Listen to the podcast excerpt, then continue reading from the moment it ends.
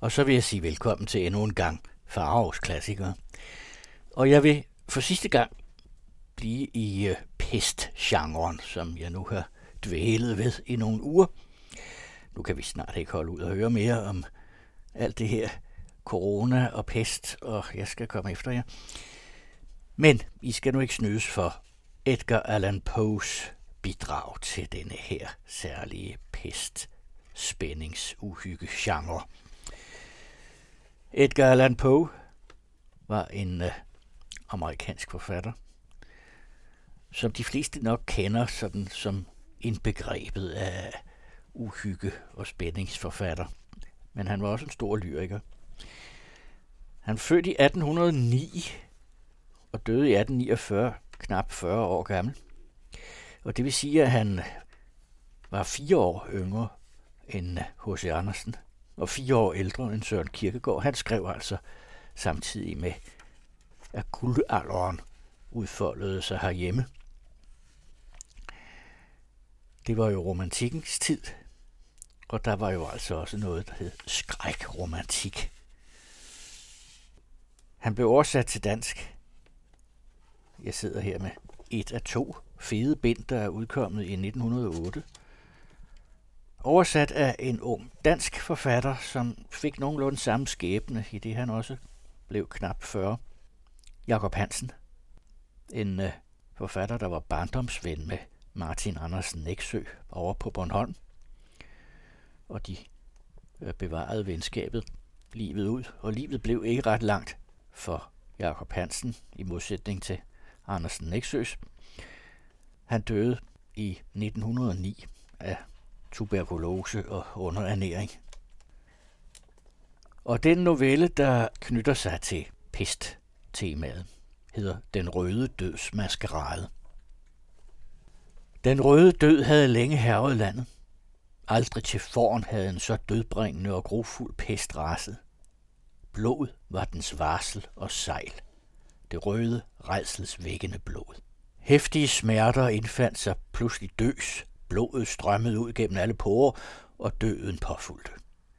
De skarlagens røde pletter på kroppen, og især på offerets ansigt, var det pestmærke, der stængte ham ude fra hans medmenneskers hjælp og medynk. Men selve sygdommen opstod, forløb og afsluttedes på en halv time. Men fyrst Prospero var lykkelig og uforfærdet, og han var klog. Da hans rige var halvvejs affolket, omgav han sig med et hof af tusind riddere og skønne damer og trak sig med dem tilbage til dyb ensomhed i et befæstet abedi.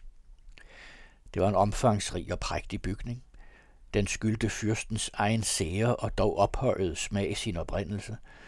Den omsluttedes af en høj og stærk mur, og i muren var der jernporte. Men da hoffet var flyttet ind, hidbragte hofmændene smelteovne og svære hammer og nittede boldene til. Det skulle hverken lykkes for tvivlelsen udefra eller galskaben indefra at sprænge portene. Klostret var rigeligt forsynet med proviant. Nu, da alle forsigtighedsregler var truffende, kunne hoffet byde smitten trods. Måtte yderverden tage vare på sig selv. For dem, der var inde bag klosterets mure, ville det være dårskab at hengive sig til bekymringer eller betragtninger. Fyrsten havde sørget rundligt for fornøjelser. Der var gøjlere, improvisatorer, balletdanserinder, musikere. Der var skønhed og vin. Alt dette var der, og det så en sikkerhed. Men udenfor rasede den røde død. Der var forløbet 5-6 måneder siden de sluttede sig inde, og pesten rasede på det forfærdeligste udenfor, da fyrst Prospero forlystede sine tusind venner med et sjældent prægtigt maskebal. Hvor vellystig skøn var ikke rammen om den maskerade. Men lad mig allerførst beskrive de værelser, i hvilken den fejredes. Det var syv i alt, en kejserlig svitte. I mangfoldige paladser finder man en sådan række værelser i flugt med hinanden. Når fløjdørene er skudt helt til side, er det muligt at overskue dem alle i så godt som hele deres udstrækning. Her forholdt det sig helt anderledes, som man jo kunne vente sig af fyrstens ekscentriske smag. Værelsernes beliggenhed var så uregelmæssig, at man knap nok havde overblik over mere end et enkelt af gangen. For hver 30-40-20 alen ændredes retningen bræt, og man stod over for en ny vidunderlig effekt. Såvel til højre som til venstre var der midt i hver væg anbragt et højt og smalt gotisk vindue, der vendte ud til en lukket korridor, som fulgte værelsernes krumning. Disse vinduer var farvet glas, og glassets farve stemte overens med værelsets dekorationer. Værelset mod øst var for eksempel prydet med blå tæpper og tapeter, og dets vinduer var lyseblå. Det næste værelses prydelse og tapeter var purpurfarvet, og ruderne var ligeledes purpurrøde. Det tredje værelse var overalt holdt i grønne farver, og vinduerne var ligeledes grønne. Det fjerde var udstyret og oplyst i orange, det femte i hvidt, det sjette i violet, det syvende værelse indhyldedes tæt i sorte fløjlstapeter, der skjulte både loft og vægge, og i tunge folder faldt ned på et gulvtæppe af samme stof og farve. Men i dette ene værelse svarede vinduernes farve ikke til dekorationerne. Ruderne var skarlagen, dybt blodfarvede. I intet af de syv værelser sås en lampe eller en kanelaber blandt den mængde gyldne smykkegenstande, der fandtes spredt omkring eller hang ned fra loftet. Intet lys af hvad art nævnes kan, udgik fra lampe eller kanelaber i alle de syv værelser. Men ude i korridorerne, der løb jævnsides med værelserne, stod der lige over for hvert vindue en tung træfod med et kulbækken, hvis glød skinnede gennem de farvede ruder og således oplyste værelset. Derved opnås en mangfoldighed af strålende og fantastiske farvevirkninger.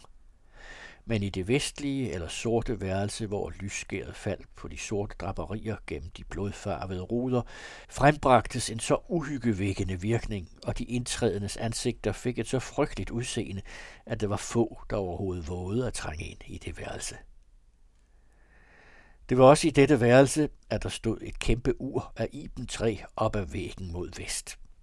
Dets pendul svang frem og tilbage med en dump, tung, enstonig klang, når minutviserne havde drejet sig urskiven rundt, og timeslagets tid var inde, hørtes fra urets malmlunger en lyd, der var høj, klar, dyb og vidunderlig melodisk, men den faldt med så sælsomt et eftertryk, at orkestrets spillemænd holdt ind med deres spil for at lytte til lyden. Men derved kom de dansende ud af trit, og der opstod et øjebliks forvirring i det glade selskab. Det kunne ske, mens urets slag lød, at selv de sanseløseste blev stille og blege, mens de ældre og mere satte for sig med hånden til panden som hensunkne i drømmeri eller smertelig eftertanke. Men når ekkoet fuldstændig var dødt hen, sprudlede latteren frem i selskabet. Spillemændene så på hinanden med et smil over deres egen forskrækkelse og tåbelighed, og viskede til hinanden, at næste gang skulle de ikke lade sig anfægte af urets slag. Men når de 60 minutter, det er så meget som 3.600 sekunder af den ilende tid, er der var forløbende, og uret på ny lod sig høre, der opstod den samme uro og skælven, de samme grublerier som før. Men til trods herfor var det et lystigt og prægtigt gilde. Fyrstens smag var ejendommelig. Han havde et fint blik for farver og farvevirkninger. Han agtede kun lidet på skik og brug. Hans planer var dristige og uforfærdede, hans påfund strålede af barbarisk glans. Der var ikke så få, der anså ham for gal. Hans omgivelser havde på følelsen, at han ikke var det. For at være sikker i sagen, måtte man høre og se ham, komme i berøring med ham. Han havde lavet de fleste møbler og rørlige genstande flytte bort fra de syv værelser i anledning af festen, og hans smag havde afgivet rette snor for deltagerne i maskeraden. De frembød til visse et eventyrligt skue. Der var fuldt op af glans og glimmer, fantastiske og pikante påfund. Der var sælsomme skikkelser med sært forvredende lemmer og ledemod. Der var delirier, som de udspringer af den gales fantasi. Der var meget skønhed, meget kodhed og særhed. Der var adskilligt, der kunne indgyde rejsel, og ikke så lidt, der måtte vække afsky. Der vandrede så vist et utal af drømme gennem de syv værelser, og disse drømmene slyngede sig ud og ind og lånte farve af værelserne. Det lød som var orkesterets vilde musik genklangen af deres skridt. Men snart igen lyder urets slag i den fløjlsklædte hal, og i et nu er al stilhed, al tavshed, undtagen urets røst. Drømmene synes froststivnede, ubevægelige. Men lydens genklang dør bort. Den har kun varet et nu, og en sagte halvkvalt latter følger den til dørs. Atter svulmer musikken. Drømmene vækkes til nyt liv.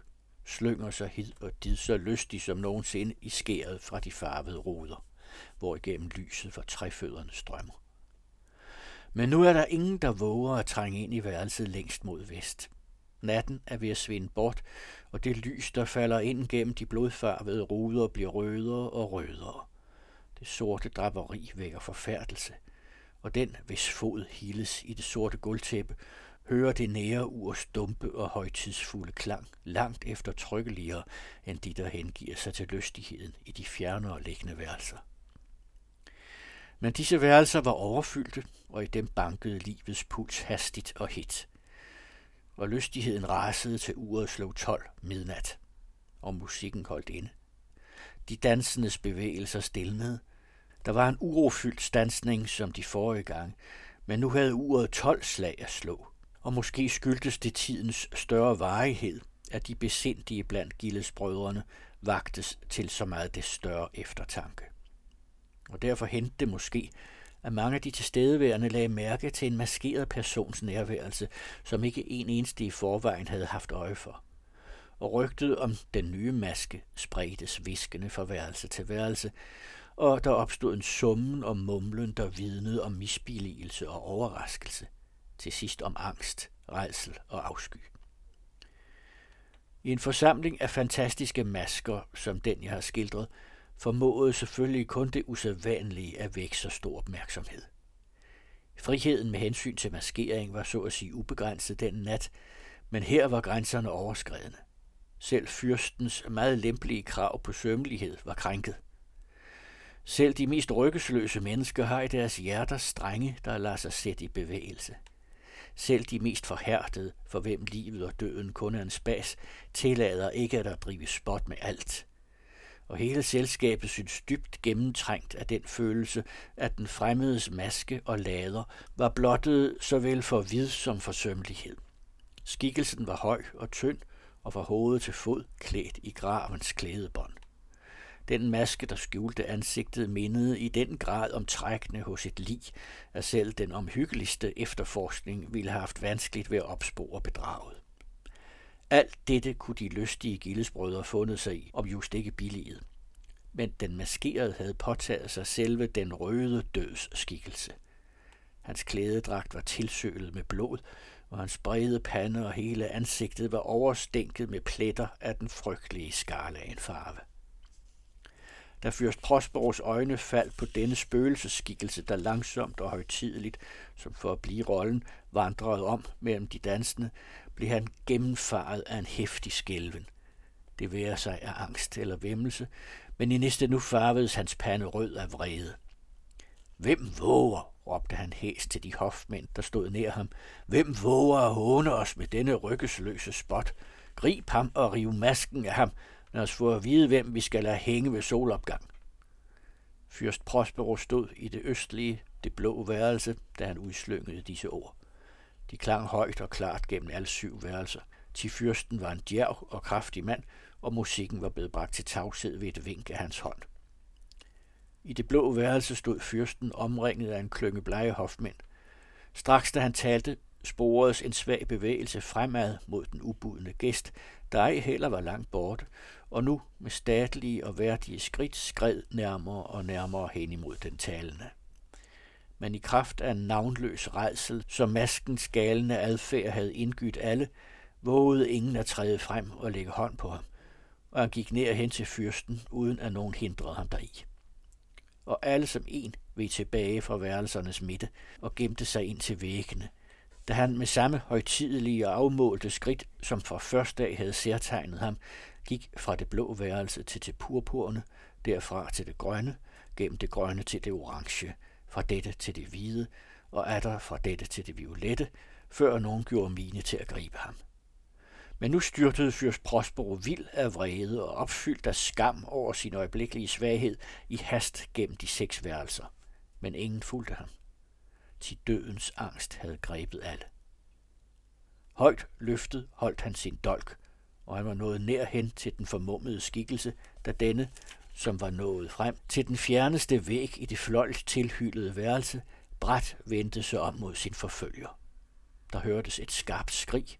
Dolken faldt blinkende ned mod gulvets sorte tæppe, hvor fyrst Prospero i næste nu lå udstrakt og livløs. Nu styrtede nogle af svigerbrødrene besjælet af fortvivlelsens vilde mod ind i det sorte værelse. Greb den formummede, der stod høj og rank, overskygget af Iben 60 uret, og åbnede deres munde i gispende rejsel. Til limasken og gravklæderne, som de greb fat i med så stor voldsomhed, skjulte ingen håndgribelig skikkelse. Nu vidste man, at den røde død var inden for murene. Den var kommet som en tyv om natten, og en efter en sejnede gildesbrødrene i de bloddukkede gildessale, og de blev liggende og døde, hvor de faldt. Og urets liv udslukkedes i den stund den sidste af de glade udåndede, og træføddernes flammebål døde hen, og mørke, undergang og den røde død herskede overalt. Ja, ja. Sådan går det forhåbentlig ikke med coronavirusen. Jeg håber ikke, jeg er blevet skræmt fra videre sans af det her. Men nu vil jeg i hvert fald ikke spekulere mere i jeres eventuelle angst. I næste uge vil jeg begynde på noget helt andet, som intet har med pest eller virus at gøre.